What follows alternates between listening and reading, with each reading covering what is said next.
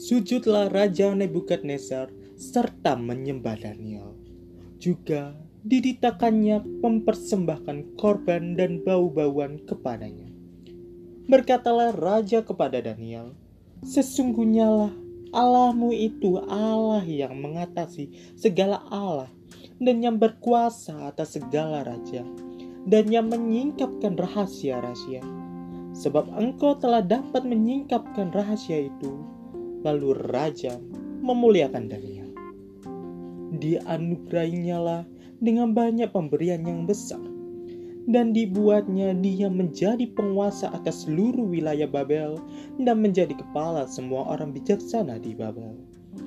Atas permintaan Daniel, raja menyerahkan pemerintahan wilayah Babel itu kepada Sadrak, Mesak, dan Abednego sedang Daniel sendiri tinggal di istana raja.